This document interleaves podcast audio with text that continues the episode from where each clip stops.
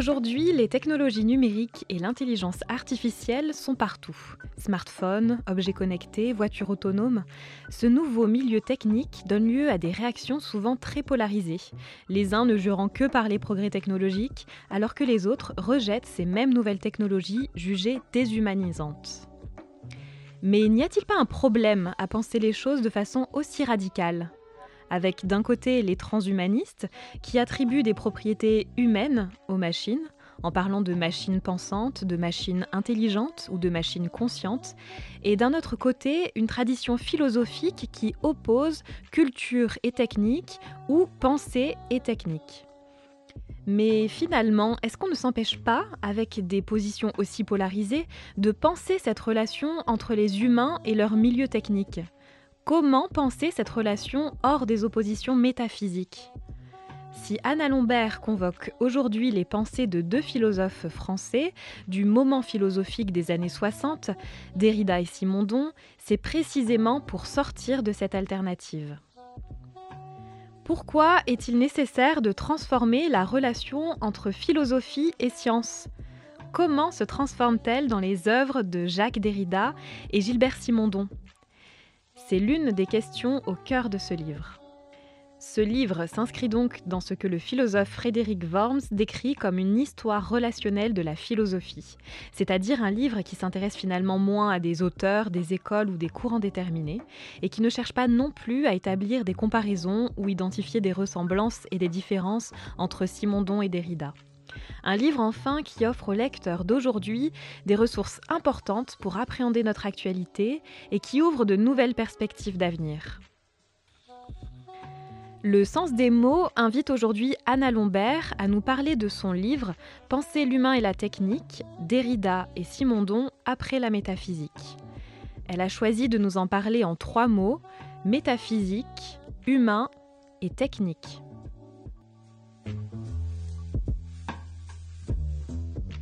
Le sens des mots, un podcast de NS Édition. Selon euh, donc Derrida et Simondon, en effet, les discours philosophiques traditionnels sont pris dans un, dans un certain nombre de schémas problématiques qui impliquent certains présupposés et surtout qui empêchent de penser certaines questions. Et l'originalité de leurs gestes, en fait, et de leurs euh, textes, consiste à soutenir que la logique et les catégories du discours philosophique constituent en fait les symptômes d'un impensé, de quelque chose qui n'aurait pas encore été pensé, et que pour parvenir à penser cet impensé, justement, il est nécessaire de déconstruire et de transformer un certain nombre de notions philosophiques fondamentales afin d'élaborer une pensée qui va fonctionner selon une nouvelle logique et selon de nouvelles catégories. Ça, c'est le point commun de euh, ces deux auteurs. Alors maintenant, voyons un peu comment ce geste euh, se traduit chez euh, Derrida tout d'abord, puis chez Simondon. Donc dans le texte de Derrida, la catégorie qui est problématique, c'est la catégorie de présence. Et c'est la raison pour laquelle il va décrire en fait la tradition philosophique comme une métaphysique de la présence ou comme une métaphysique logocentriste.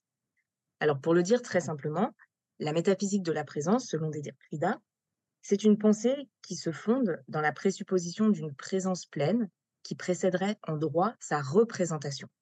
Donc par exemple, la présence de l'idée intelligible qui précède en droit son expression sensible. Ou par exemple, la présence du signifié idéal qui précède en droit le signifiant matériel.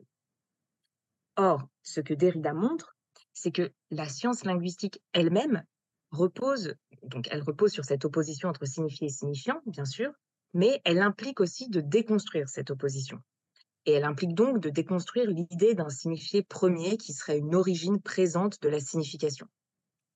En réalité, ce que Derrida va montrer, euh, à travers sa lecture de la linguistique saussurienne notamment, c'est que le sens ne se produit pas comme le renvoi d'un signifiant à un signifié, mais comme une différence entre les signifiants.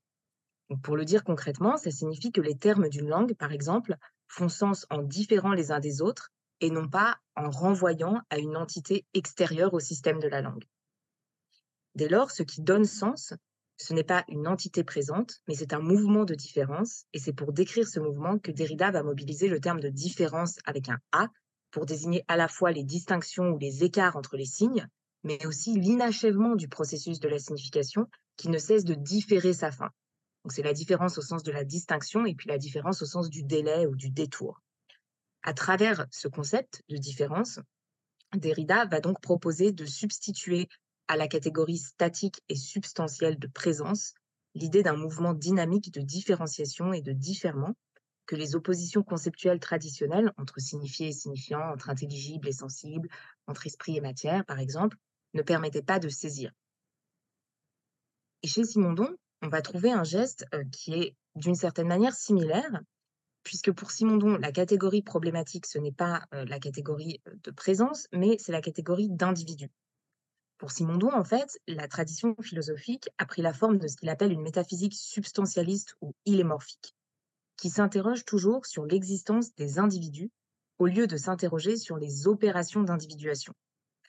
Et ce geste métaphysique ou ontologique consiste à poser toujours d'autres individus à l'origine des individus existants, ce qui conduit à une sorte de régression à l'infini.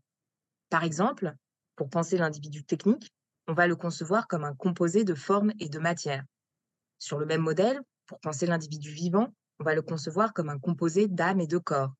Mais le problème, c'est que la forme et la matière, ou l'âme et le corps, ce sont déjà des termes individués dont il faudrait rendre compte de l'origine. Donc on est conduit à une sorte de régression à l'infini, c'est ça qui pose problème pour Simondon, alors que pour lui, en fait, il n'y a pas d'individu en tant que tel.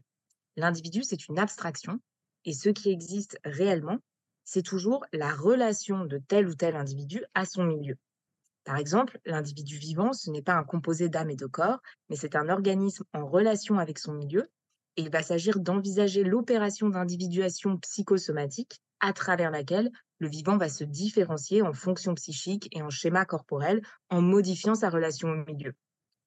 Donc, en fait, ce qui est premier, ce n'est pas l'individu, mais c'est le processus et la relation, c'est l'activité relationnelle. La relation ne doit donc plus être conçue comme un rapport entre deux réalités individuées qui seraient indépendantes l'une de l'autre, mais au contraire, c'est à travers un processus relationnel que les termes individués se constituent. Et ce que Simon nous montre, c'est qu'en fait, la physique moderne elle-même implique de questionner ce concept d'individu, dans la mesure où l'individu physique lui-même n'est pas une substance possédant des propriétés données, hein, comme on pourrait concevoir, comme l'atome a pu être conçu, mais qu'en fait, les propriétés des particules physiques elles-mêmes évoluent en fonction de leur relation mutuelle dans un champ électromagnétique. Donc, quel que soit en fait le domaine de réalité auquel on s'intéresse, donc euh, qu'on pense euh, à l'individu euh, physique, à l'individu vivant ou à l'individu psychique au sein de la société, pour Simondon, il n'y a jamais d'individu en tant que tel. Ce qu'on prend pour des individus constitue toujours des polarités de relations processuelles et ce sont ces relations processuelles que Simondon va décrire comme des opérations d'individuation. Donc, de même que Derrida, hein, il va en fait se proposer de substituer à la catégorie statique et substantielle d'individu l'idée d'une opération relationnelle et processuelle d'individuation que les oppositions conceptuelles traditionnelles, donc entre le corps et l'âme par exemple, ou la forme et la matière, ne permettaient pas euh, de penser. Donc on, distingue bien un geste similaire euh, chez les deux auteurs qui va consister à mettre les catégories philosophiques traditionnelles à l'épreuve des sciences contemporaines. Donc j'ai pris les exemples de la linguistique et de la physique et à les transformer, ces catégories, pour prendre en charge ce qu'elles ne permettaient pas de penser.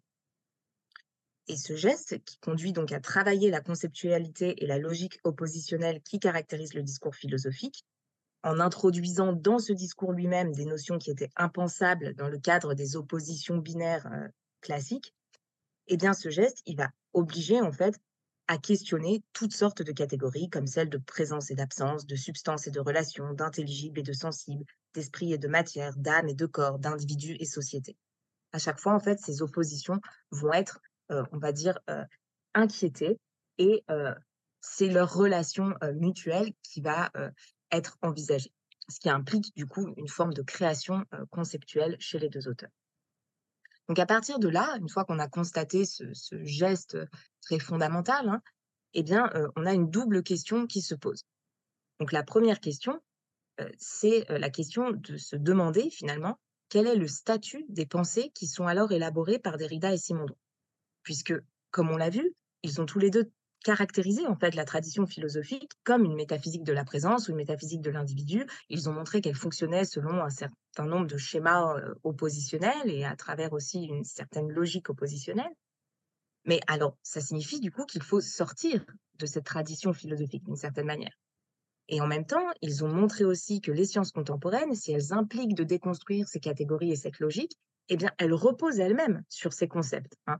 Euh, la physique euh, utilise le concept d'individu, la linguistique utilise les concepts de signifié et de signifiant, etc. Donc, le discours qu'ils produisent n'est pas non plus un discours scientifique.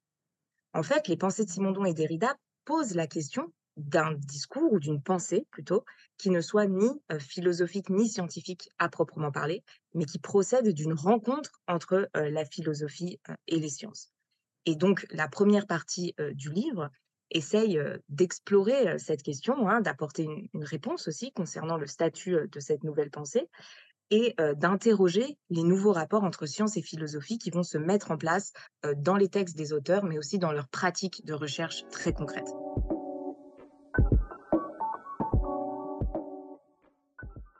Donc, concernant la question de l'humain, tout d'abord, qui fait l'objet de la deuxième partie du livre, les deux auteurs vont proposer euh, de repenser en fait euh, le problème de la différence anthropologique hors des oppositions traditionnelles entre animalité et humanité, ou entre vie et conscience, ou encore entre nature et culture. Et ce qui est intéressant euh, dans leur texte, c'est que pour Derrida comme pour Simondon, le fait de dépasser une conception qu'on pourrait dire humaniste ou essentialiste de l'homme ne va pas pour autant les conduire à retomber dans une position réductionniste ou naturaliste, qui consisterait par exemple à faire de l'humain un animal comme les autres ou à réduire ce qu'on appelle traditionnellement la conscience à un ensemble de facteurs euh, biologiques ou physiologiques. Il s'agira plutôt pour eux de penser l'esprit du côté de Derrida ou l'individuation psychique du côté de Simondon comme une forme particulière du vivant, euh, qui est susceptible en fait de s'extérioriser ce vivant dans des traces ou des objets techniques qui sont alors conçus comme des supports de mémoire et de signification et qui vont permettre la transmission justement d'une mémoire collective ou de signification transindividuelle de génération en génération. Donc il ne s'agit plus chez les deux auteurs de penser un sujet substantiel et individué, qui serait identique et transparent à lui-même, mais plutôt ce que Derrida va appeler une singularité différente et ce que Simondon va appeler une individuation psychique, qui se constitue dans sa relation avec les autres ou avec le collectif, relation qui est elle-même toujours médiatisée par des supports matériels ou des objets images à travers lesquels les mémoires et les significations vont se transmettre et se partager. Et chez les deux auteurs, la question essentielle devient donc celle de la survie de ces significations dans les traces ou les images matérialisées qui reviennent hanter les vivants et qui constituent ce que l'on considère traditionnellement comme leur intériorité. Dès lors, une fois qu'on a suivi les auteurs dans ces, dans ces réflexions, eh bien, on se rend compte que ce qu'on appelle traditionnellement la technique ne peut plus être considéré sous le schème d'un ensemble de moyens qui seraient utilisés par des sujets humains en vue de telle ou telle fin. Puisque chez Derrida comme chez Simondon, la technique ne peut pas être pensée comme un instrument neutre, mais elle doit plutôt être envisagée comme un milieu mémoriel ou un milieu signifiant au sein duquel se trament les opérations d'individuation psychique et collective à travers des processus d'intériorisation et d'extériorisation de traces. C'est pourquoi ils insistent tous les deux sur le caractère intermédiaire des traces et des images. Les traces et les images ne sont ni subjectives ni objectives, ni spirituelles ni matérielles, ni intelligibles ni sensibles, ni mortes ni vivantes. Elles échappent en fait à l'opposition métaphysique entre le dedans et le dehors, qui est l'opposition fondamentale, hein, puisqu'il faut qu'on puisse opposer dedans et dehors pour pouvoir opposer quelque chose en tant que tel. Et donc, ces objets techniques, ils échappent en fait à cette opposition fondamentale. Et ce qu'il s'agit de penser, c'est finalement la relation entre mémoire et technique ou entre culture et technique. Et c'est cette relation que les auteurs vont essayer de penser. Donc leurs œuvres, en fait, se caractérisent tous deux par une sorte de réinvestissement philosophique de la question de la technique face à une tradition qu'il avait d'une certaine manière réprimée ou rejetée en la pensant sous le schème du moyen, toujours secondaire, subordonné à des finalités spirituelles ou culturelles. Au contraire, hein, pour eux, il devient essentiel de penser la relation transductive entre mémoire ou culture et technique, hors de ces oppositions euh, conceptuelles classiques. Et cette réévaluation du statut philosophique de la technique va les conduire à poser un regard nouveau sur les transformations technologiques qui caractérisent leur époque et qui caractérisent encore en grande partie la nôtre. En effet, les deux auteurs écrivent dans un contexte historique et technologique qui est en pleine mutation. Ils sont contemporains du développement des recherches dans le champ de l'informatique, de la cybernétique, de ce qui deviendra par la suite l'intelligence artificielle, et ils sentent bien les menaces et les dangers de cette mutation technoscientifique qui est en train de s'amorcer.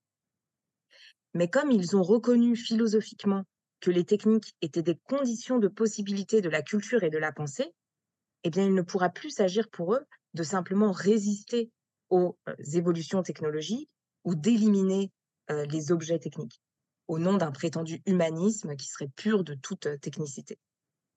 Tout l'enjeu, au contraire, pour Derrida comme pour Simondon, consistera à éviter ce double écueil hein, dans lequel notre époque semble bien souvent entre d'un côté une idolâtrie technophile et de l'autre côté une condamnation technophobe. Il s'agira donc pour eux à la fois d'analyser les risques inéluctables qui sont engendrés par l'accélération technologique en cours, mais aussi de s'interroger sur des leviers qui permettraient de mettre les citoyens en capacité de comprendre leur nouveau milieu technique et culturel et d'intervenir dans les processus d'archivation, de publication et de circulation de la mémoire collective. L'ouvrage d'Anna Lombert, Penser l'humain et la technique, Simondon et Derrida après la métaphysique, est à retrouver en version papier sur le site de NS Éditions et en version numérique sur la plateforme Open Edition Books dans la collection La croisée des chemins. C'était Le Sens des mots. Ce podcast a été préparé par Sandrine Padilla et Maël Lopez. Au mixage, Adrien Reynaud. À la production et réalisation, Sébastien Boudin. À bientôt pour une prochaine édition.